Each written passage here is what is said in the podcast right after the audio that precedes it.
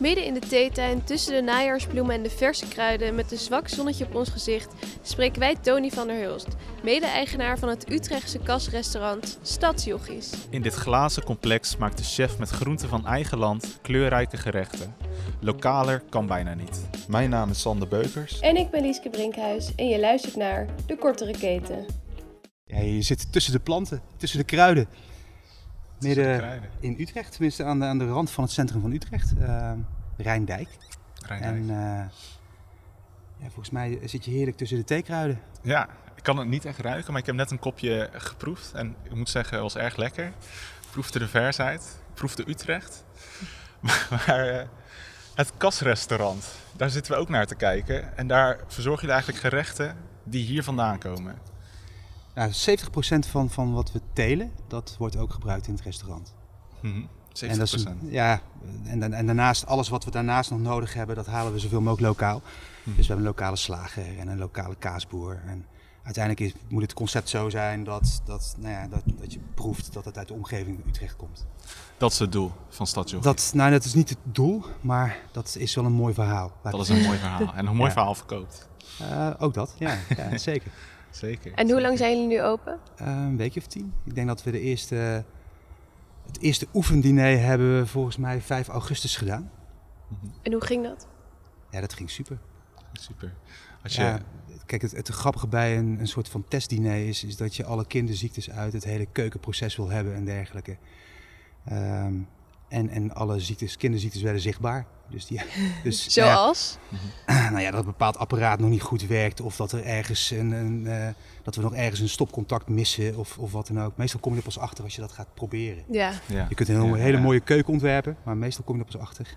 Ja, precies. Of die echt goed ontworpen is op het moment dat je gaat draaien. Mm-hmm. En hoe waren die reacties dan na dat eerste? Nou ja, tot dusver zijn de reacties heel goed.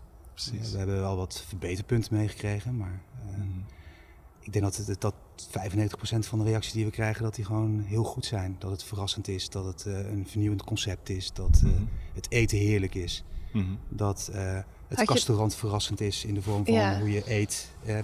Met zicht op de planten die op je die geteeld worden.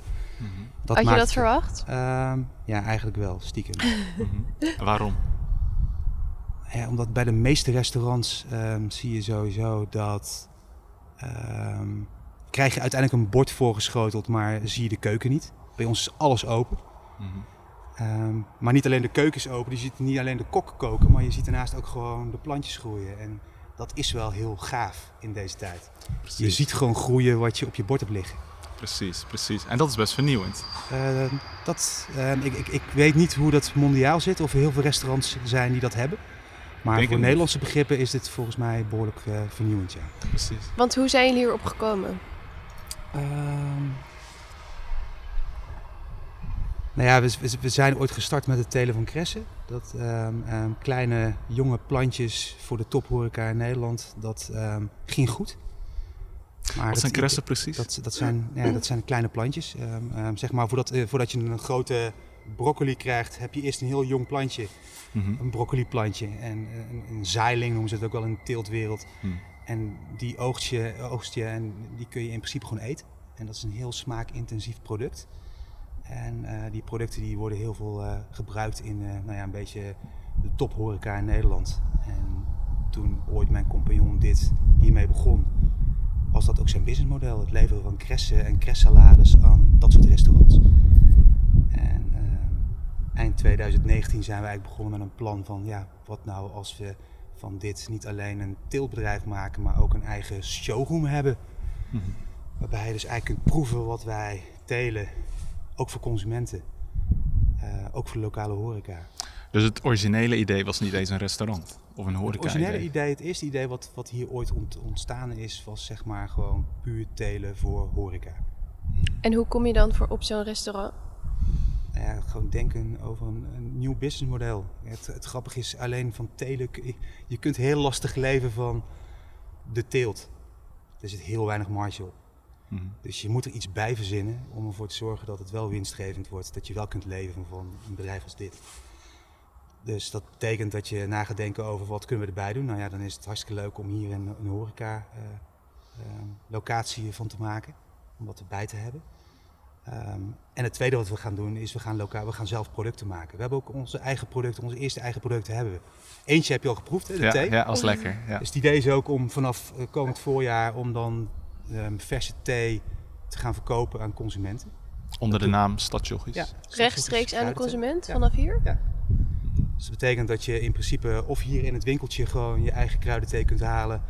Of dat je het online bestelt en dat we met een bakfiets hier rondfietsen door de stad en het afkomen leveren. Dat doen we zelf. Dus dat besteden we ook niet uit. Nee. Jullie willen het wel lokaal houden ook?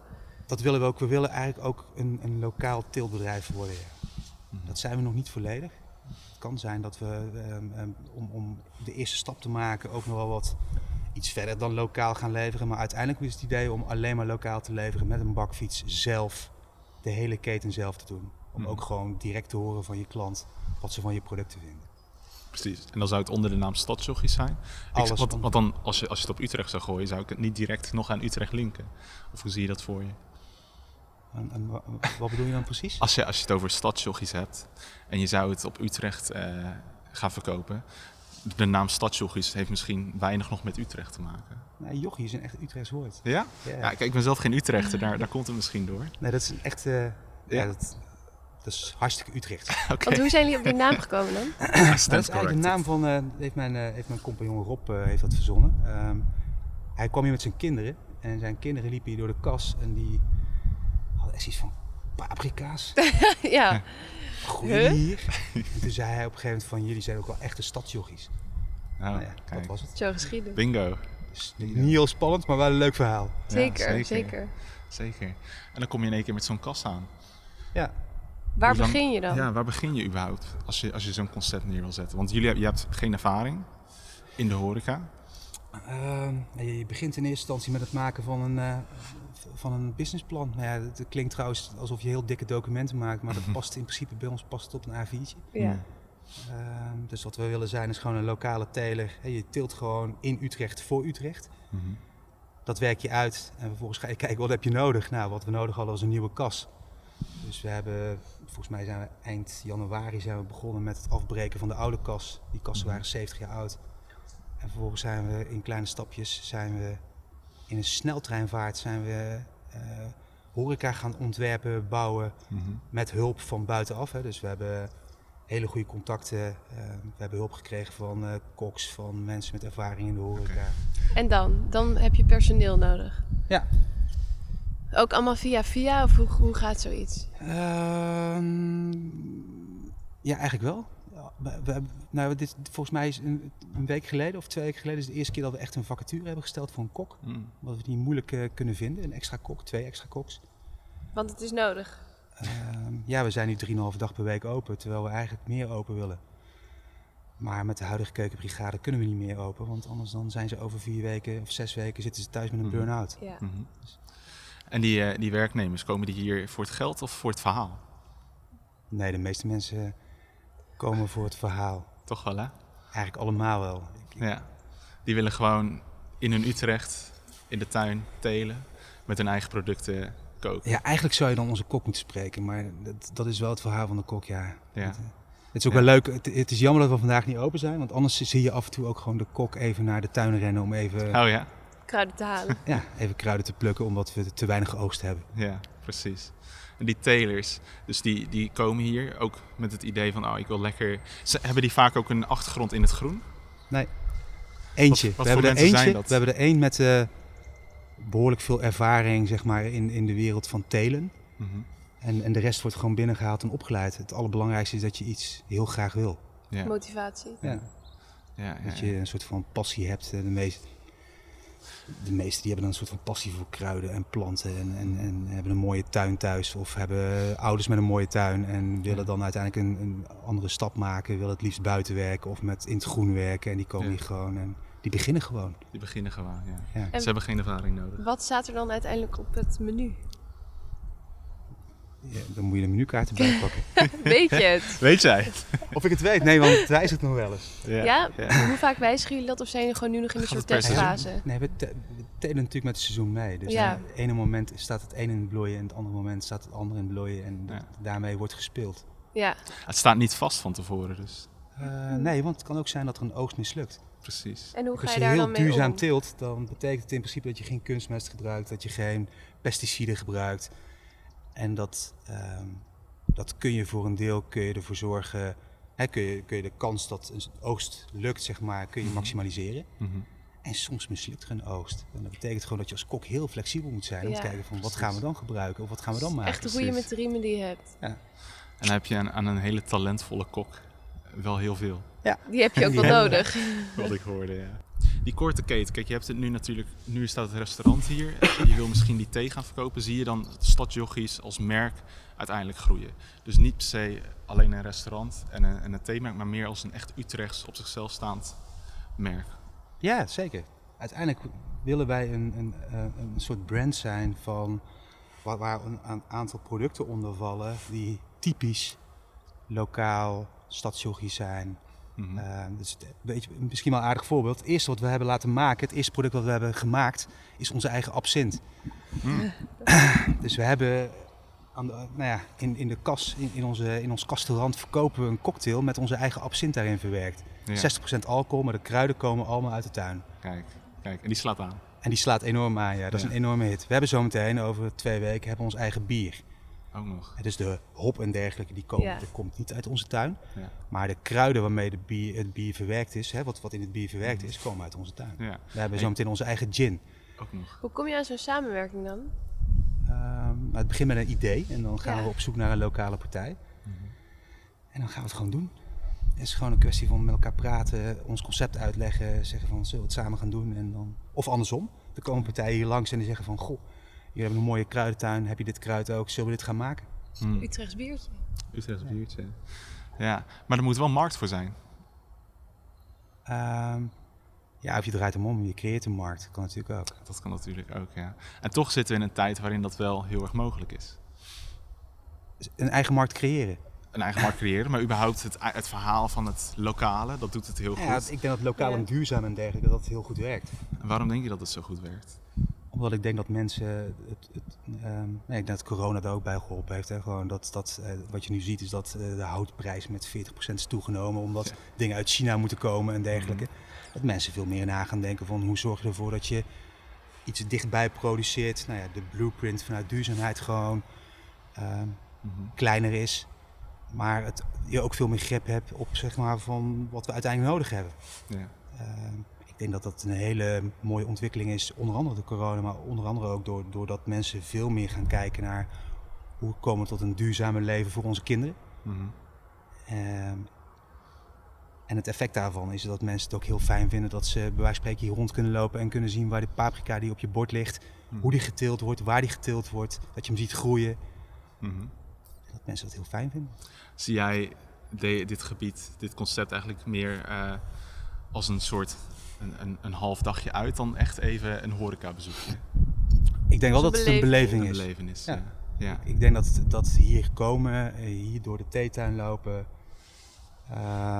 hier de kok zien, je naar een kok kunt lopen om te zeggen van het eten was lekker of nou ja, misschien ook wel een keer, ik vond dat gerecht net iets minder. Mm-hmm. Maar ook planten zien groeien, kruiden zien groeien, dat het meer een beleving is dan dat je alleen maar even snel uit eten gaat om een snelle hap of een biefstukje te eten of wat dan ook. Denk je dat je dit concept kunt kopiëren op andere steden? Het zou wel mijn ambitie zijn. Ja? Het zou jouw ambitie zijn, ja. Vertel. Nou ja, ik denk dat als dit staat, als we gewoon grip hebben op alle processen die... Nou, we zijn natuurlijk pas een aantal weken bezig, maar als dit gewoon goed staat en we hebben... een soort van blauwdruk van, zo krijgen we al deze modules. Bijvoorbeeld het restaurant is 1 module, het kastrand zoals wij het noemen. Ja. Het telen in de kas is een 2e module, het telen in een theetuin is een 3e module. We hebben hier nu ook nog een vertical farm staan, waarbij je in laagjes teelt met ledlichten ertussen. Okay. Dat zou zomaar een 4e module kunnen zijn. En dan hebben we nog het distributiemodel, hoe je met bakfietsen naar de stad rijdt. Ah, ja. Dat je elementen daarvan, afhankelijk van een stad, ook in een andere stad uit kunt rollen. Ja. Maar ik geloof heel erg in lokaal telen. Ik geloof echt dat je af moet van tomaten die in Zuid-Spanje groeien en dan hier naartoe brengen en hier verkopen in een supermarkt. Ik geloof sowieso niet in de tomaten die bij een supermarkt te koop zijn. Jij gelooft niet in tomaten die in een supermarkt ik vind het echt, het is echt zo'n belabberde smaak. Oh, ja. Als je het vergelijkt gewoon met een tomaat die wij hier in de kas hadden, want de tomatenplanten zijn er niet meer. Ja. Mm-hmm. Dus eigenlijk zou je ook moeten zeggen van, weet je, in de winter eet ik geen tomaat. Mm-hmm. Maar die smaak is gewoon veel intenser, veel beter. Mm-hmm. Maar nu presenteer je eigenlijk al een idee voor een groter, meer het concept van hoe de voedselindustrie in elkaar zit. Ja. Daar ben je dus heel erg al mee bezig. En dat is toch interessant voor iemand die uit totaal niet een voedselachtergrond heeft. Ja, maar ik kijk er veel meer met een productiebril naar. Ja. Ik ben van oorsprong een soort van werktuigbouwkundige, heel erg gericht op processen. Ja. Ik denk dat je vooral heel erg moet kijken van hoe zorg je ervoor dat het proces zo effectief, efficiënt mogelijk is. Mm-hmm. En dan is zeg maar met een container heel veel groente naar Nederland verscheept. Kan per definitie niet heel effectief zijn. Maar goed, dan rijst de vraag natuurlijk wel, is dat haalbaar om alles zo lokaal te telen? Want kijk, je hebt natuurlijk misschien moet je het gewoon omdraaien. Hoe maak je het haalbaar? Ja. Hoe maak je het haalbaar? Ja, en dan zonder subsidies. En hoe denk jij dat je het haalbaar maakt? Heb je erover nagedacht? Door veel meer te denken in producten. Kijk, een courgette. Als je bij de Albert Heijn komt, dan... mag dat? Mag ik dat als een merk noemen? Ja hoor. Als je bij de Albert Heijn komt, dan koop je een courgette voor 49 eurocent. Ja, dat is totaal niet rendabel. Daar kan een boer echt niet van leven. Nee. Maar misschien als je er een courgettesoep van maakt, lokaal, en dat verkoop je, kun je er misschien wel van leven. Precies. Dus volgens mij moet je veel meer nadenken van wat kun je met producten, met grondstoffen zoals groenten, kruiden doen om ervoor te zorgen dat je er wel van kunt leven. Ja, en dat is wat hier eigenlijk gebeurt. Dat is eigenlijk wat wij aan het doen zijn. Ja. Dat klopt. Of wat we steeds meer gaan doen. Maar waar zie jij jezelf dan of het bedrijf dan over 5 of 10 jaar bijvoorbeeld? Want het is al wel heel groot. Ik heb het eigenlijk nooit... Een van de dingen die we nog moeten doen met de compagnons is nadenken over de hele lange termijn. Dus... Ik spreek nu even op persoonlijke titel.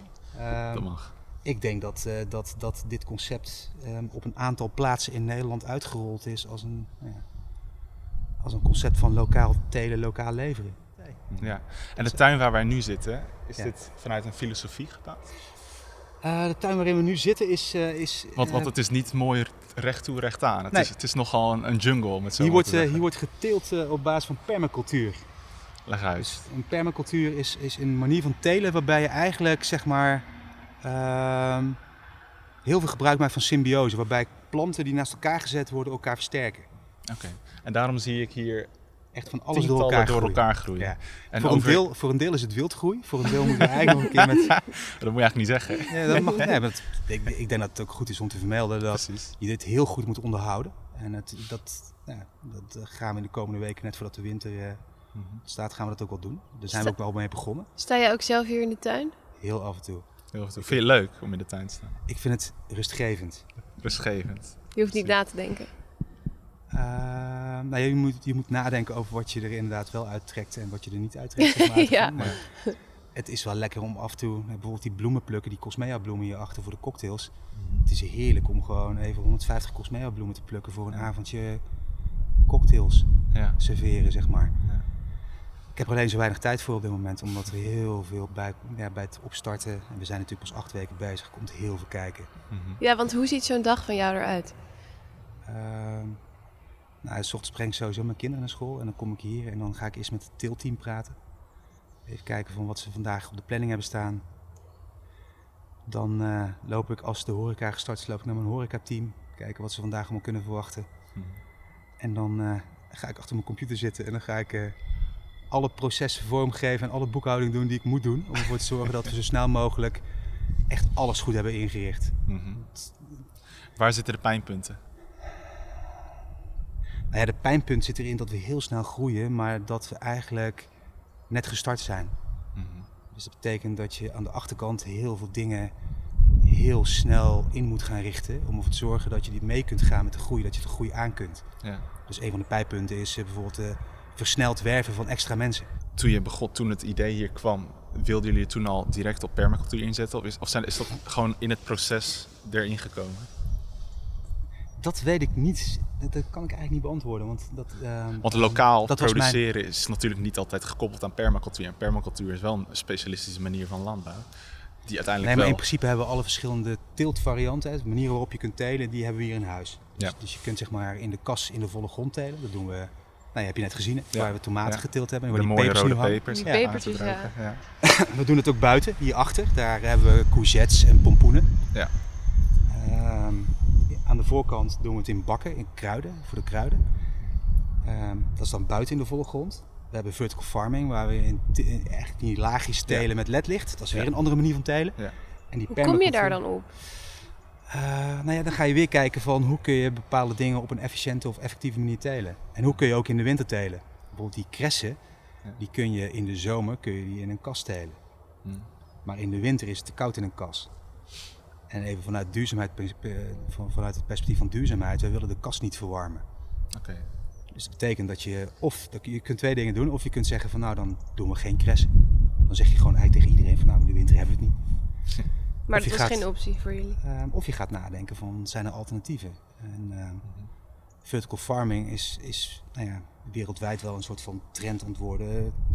Dat je in de stad, zeg maar, in een redelijk beperkte, op een redelijk beperkte locatie qua omvang, zeg maar, dat je behoorlijk veel productie kunt draaien het hele jaar door. Mm-hmm. Dus we hadden het idee van, laten we dan in ieder geval voor ons, een van onze belangrijke producten, namelijk de herbal salads, maar ook de kressen, laten we dat daar gaan doen. Dan kunnen we de hele winter door, kunnen we gewoon telen. Mm-hmm. Je vertelde dat jullie net bezig waren met het telen van boerenkool, dat het eigenlijk een beetje te laat is. Ja. Maar jullie proberen gewoon en jullie zien wel of het loopt. Kijk, voor een deel klopt dat. Maar we kijken ook wel naar het weer. Kijk, wat je nu ziet, het is nu eind oktober. De zon schijnt. We hadden verwacht dat het kouder zou zijn. En als het nu heel koud zou zijn, dan zou je op een gegeven moment kunnen zeggen van boerenkool is gewoon te laat. Of dat doen we niet meer, want dat groeit gewoon niet snel genoeg door de temperatuur. Mm-hmm. Maar het is de komende week nog steeds 14 graden. Dus in dat opzicht is het in de kas overdag gewoon relatief warm. Dus dan denk ik, laten we het gewoon proberen en kijken wat er gebeurt. Precies. En het concept van stadsjoggies. Waar liggen misschien mogelijkheden voor overheden, gemeentes om daar hulp te bieden? Ja, ik denk dat het enige wat de overheid zou moeten doen of zou kunnen doen is als focuspunt lokaal telen zou moeten, als een soort van focuspunt in het beleid op zou moeten schrijven. Ik bedoel, voor de rest, ik geloof niet zo in bedrijven die alleen maar kunnen bestaan op basis van subsidie. Daar geloof ik niet zo in. Nee. Maar het hoeft niet per se subsidie te zijn misschien. Misschien kan de reclame. Een voordeel. Een markt.